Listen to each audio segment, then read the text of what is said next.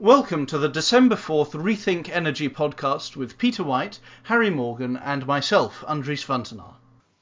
This has been going on with India forever, ever since we, we've kind of come been covering them for the last 30 years, which is basically they try to be very protectionist, they try to be very advanced and, and up with everybody else, and they always end up stumbling and hitting their numbers four to five years afterwards. So when, for instance, 3G was becoming available, you know, India were going to be early on 3G and they were last. And and when 4G came along, uh, they were going to be up there with China, but they were last. You know, it, it just it's continually um, what happens in India.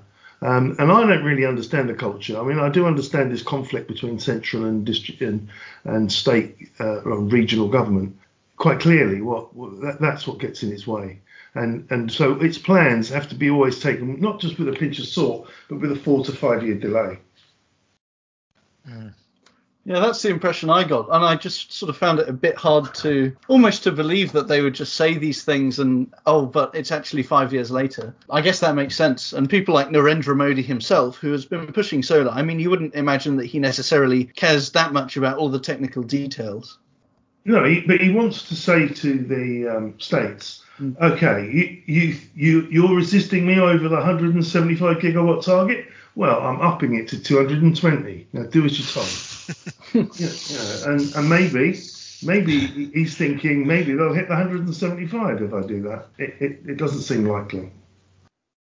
Uh, and uh, the verdict hasn't changed on the the ability to build their own manufacturing industry. I think they'll they will do it, but it just won't be that good. The thing is about about manufacturing industries in places like so Brazil and India are the two that stand out as you, you always had to be 100% owned in those countries, and then later and in China you had to be 51% owned by Chinese interests, and, and later it was 51% owned. So the, the Indian people, Indian companies had to have absolute control, and it stops people from investing. It's not it's not a pro investment uh, thing. It stops people from investment. They all want to get involved. I mean, like Vodafone is in India and has been for a long time, but Vodafone had to buy into India late in the day because it because it didn't like what it saw before then. And it's it was the same with satellite TV. You know, the first satellite TV company did incredibly well, but still wasn't allowed to be owned by anybody who wasn't from India. It, it's it's all these restrictions which prevent these things from happening. They are, as you pointed out in this article, contradictory. You know, if you've got to install a record number of solar panels, they've all got to be Indian. You can't have both. Well, actually, that that's another thing I thought that I mentioned in this article is they keep on talking about how they're going to raise the tariff on Chinese imports, but they're not actually doing it. Is that another case where they'll get around to it eventually? No, well, yeah, because someone was sitting there saying, yeah, and we'll raise it when we've made this many, when we've got this many coming off per week. And how many have we got coming up per week? Uh, none. So okay, well then, you know, we can't just stop the solar industry and, we'll raise it when we're ready, and you won't be ready for three, four, three to four more years, and they won't be ready then because it, it would have moved on. I mean, look at the way we're looking at our estimates for wind and solar. You know, we, we're almost cursing ourselves for for um, uh, having the coronavirus epidemic get in the way of our forecasts and, and alter them slightly and, and having to reiterate or restate them. But the, the thing is, there these markets are just constantly accelerating. And, and if you're always going to underestimate them somewhat, but if you try to ca- play catch up with them economically, and you underestimate them, you're in trouble. But here's an interesting idea that somewhere between now and 2050, each of the countries that we, we do these forecasts on are going to say have to say, okay, we've got enough renewables now. Let's stop building them and it, it, yeah, there will there will be obviously some overbuild. They'll they'll want 10 or 20 percent spare capacity, uh, and obviously we've got to grow in the capacity for all the industrial processes to be electrified and for home heat and cars to be electrified. But even after that, if we hit, hit all that by 2050, at some point we're going to have to have this stagnant, flat time when people say we now go into replacement mode. We've done the renewables industry, and it's interesting. As I was doing that uh, look back in anger forecast, uh, I'm going, well, I've got too much electricity here, you know, because I've just carried on growing renewables. Oh, they must flatten. When, when, must they flatten? For most advanced countries, they must flatten in 2040 or so, begin to flatten the curve, and only produce the same amount as, as last year. So there is time. You can grow your, your renewables capacity in the country and still and have a few years of failure and still catch up, I think. Yeah, it's interesting to think about India because at some point they will be one of these markets that just suddenly takes off, whether that's with their own production capacity or using imports from China. But it, it's interesting because obviously they're continuously underperforming now, but I would imagine at some point in the 2030s they'll really start to exceed people's targets. I know for, for offshore wind, what we've looked at in our upcoming forecast is that they're going to fall, I think it's something like 25 gigawatts short of their target for 2030. If you then think, if we extrapolate that out to 2040, will they still be missing targets by then? I probably don't, I don't think they will be. But yeah, it, it depends how strict they are on these local content requirements.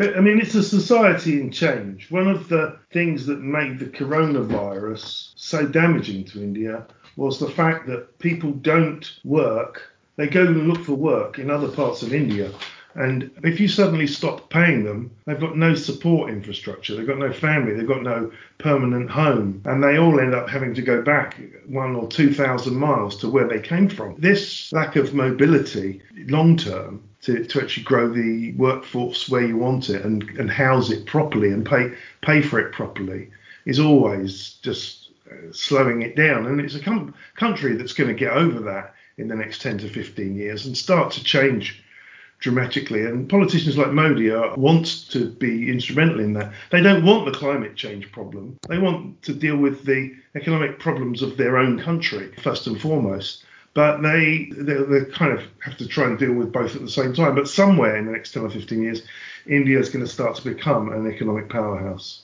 Yeah, absolutely. I mean, we'll have the world's largest population at some point over the next sort of five years. So yeah, I mean, it, you'd expect it to sort of start to take off in the same way that China did maybe 15 years ago. I mean, we've got this letter this week that went to the Observer from uh, Dan Brouillette, the uh, Secretary of Energy for another month in the States, uh, uh telling them, you know, you should be buying American LNG because it's healthier than Russian LNG, bemoaning the fact that Russia can have a pipeline whereas he's got to deliver it on ships and and and saying it's cleaner than anyone else and America's got the cleanest record for climate change, all of which is nonsense. It's very Trumpian. But when you look at uh, Russia is is is uh, pipelining uh, gas, natural gas into Europe and into China. Um, what what that appears to Americans who can only see the old 60s Cold War is that Russia is taking control of having political influence in those areas. And it's not that way round. China is buying gas from Russia, which is giving China political influence over Russia because if we don't like you, we'll stop buying from you. China is looking to build a, an Asiatic grid, which will take in India. While Russia may sell gas for a few years, uh, China will certainly sell Russia, but India especially, spare electricity. And with that comes massive political influence because if you add those countries together and you throw in a, a few surrounding countries and you give China political influence over all of it, it's got a, a global trading bloc that's unassailable, and that's that's America's worst nightmare.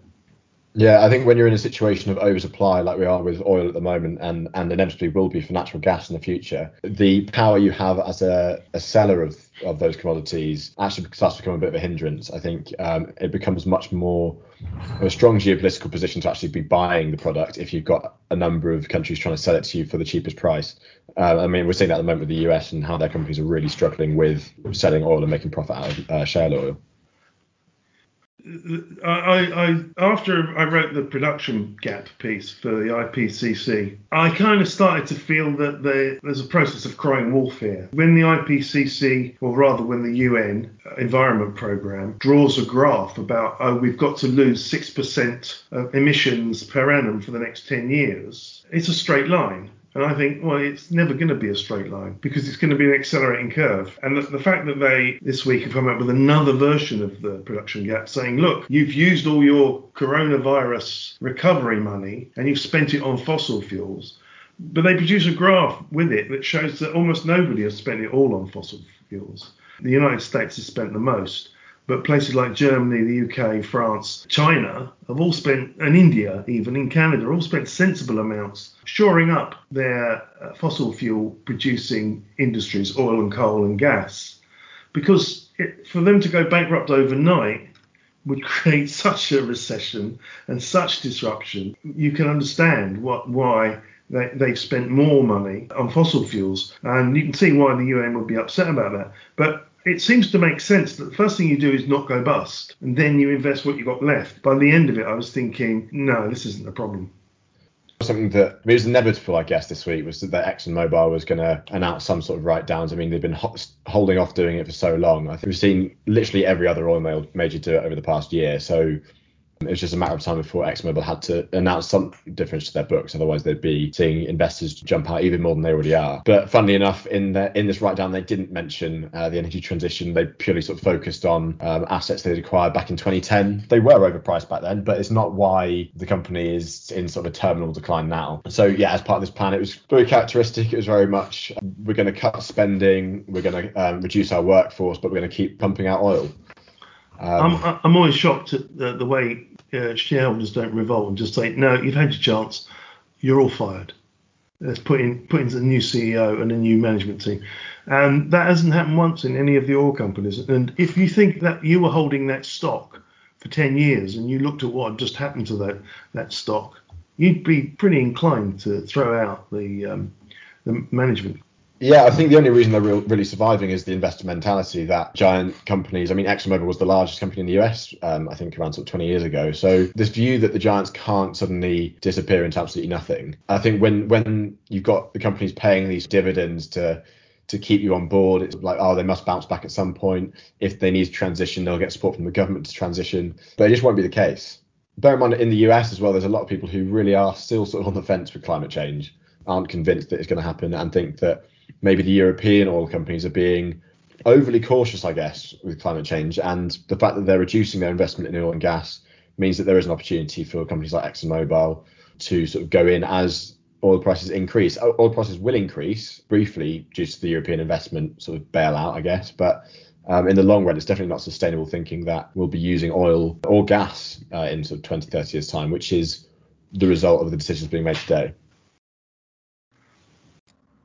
I was um, really impressed with this Scottish startup. I couldn't believe the way they'd um, effectively taken an environmental consultancy and come up with a series of renewable technologies, most of which do not have chimneys. There is no stack, so there can't be any gases released because it's they're all self-consistent, self-contained technologies, and connected them all together to create a 200 megawatt power plant, which is completely without carbon, virtually uh, completely without carbon. In fact, arguably, they'd say it's carbon negative because it, it, uses some carbon. And some of the carbon is then sold as building materials. This is the company is called uh, Holistic Energy, and they said this is the first holistic low carbon energy facility.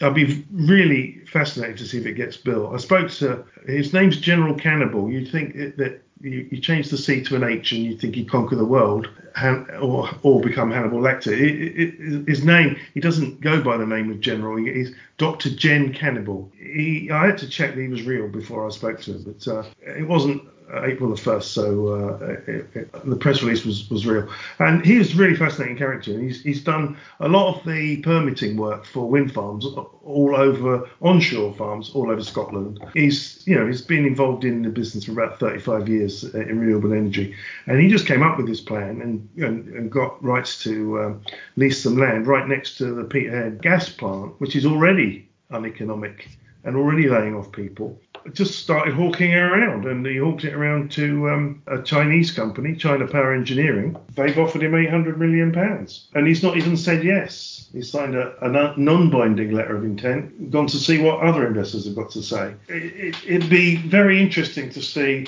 um, how. I, I, want to talk to him more and, and understand in detail, you know, how the anaerobic digestion unit uh, what the output from that is, where they get the power from to uh, hydro- hydrolyze the hydrogen, and what the hydrogen does in the meantime. And you know, the only output that's got carbon in it is when they burn syngas. The weirdest thing for me was the Vortex bladeless wind turbines. I'd never seen anything like them. They are just sticks which stick in the ground, and as the wind blows them, it starts to move them. They're kind of almost like they have a central spring up the middle, and, and then then it springs back and it starts going round in a circle, and it just stays for hours, just barely moving, just the top of it just spinning with about uh, a couple of feet movement in a circle. They harness this, and, and when I looked into that, it's been around for for five years, and no one has installed any of them. So he's going to put 30 of those in this um, park, and has got the rights to um, uh, to that kind of wind turbine. It's not, which is not a turbine, you know, wind energy for, for the UK exclusively, so that uh, if it does work, he can uh, make more money out of that than he probably does out of this installation. Finally, Doosan. I suppose Doosan goes back to um, to talking about what we were talking about with the Scottish turbines. Um, well, only in the sense that they've, they've released a new one. Um, so essentially, they've released this eight. Me- well, they've announced they're back working on an eight megawatt offshore wind turbine um, that they're going to release in their domestic market uh, of South Korea. And to be fair, it has had some, some success in offshore wind in the past. It's done three offshore wind projects in South Korea, but the truth is, it's done none outside of South Korea. And I think that's the point we really highlighted in the article is that it's unlikely that Doosan will really be able to enter the the turbine manufacturer race we're seeing between the majors in the West, so Siemens Gamesa, Vestas, and General Electric, and those in China. The Chinese developers are currently occupy around 39% of the market, which is so Shanghai Electric, Envision, uh, Goldwind and probably Mingyang over the next few years. But when you say 39%, that really just means it's they're just servicing the Chinese market. Obviously, they'll be looking to look beyond this, and we're better than places like South Korea, Japan, Taiwan, which will be sort of the big emerging markets for offshore wind. And that's essentially the crux of the article. We're going to see this area of Asia becoming the real battleground for turbine makers. I mean, Siemens Gamesa investors have already set up shop over there, but they will be worried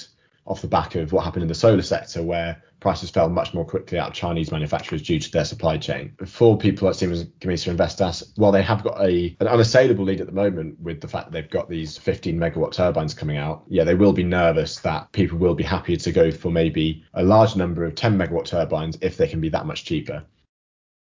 And another thing is if they can be paid for by the Chinese uh, the large Chinese banks. So you come back to the Belt and Road, Road Initiative, and I imagine you'll see uh, Chinese wind farms all over Africa when they realise that they should not be installing coal plants uh, and and get away from fossil fuels. The Belt and Road Initiative will just switch from supporting the export of coal technology to the export of Chinese wind technology, and if it's paid for by a loan, which you can pay back out of the proceeds of the electricity, it's not a problem. And, and those large Chinese banks can fund a lot more than the World Bank can, which is where a lot of African uh, renewable energy uh, is funded from.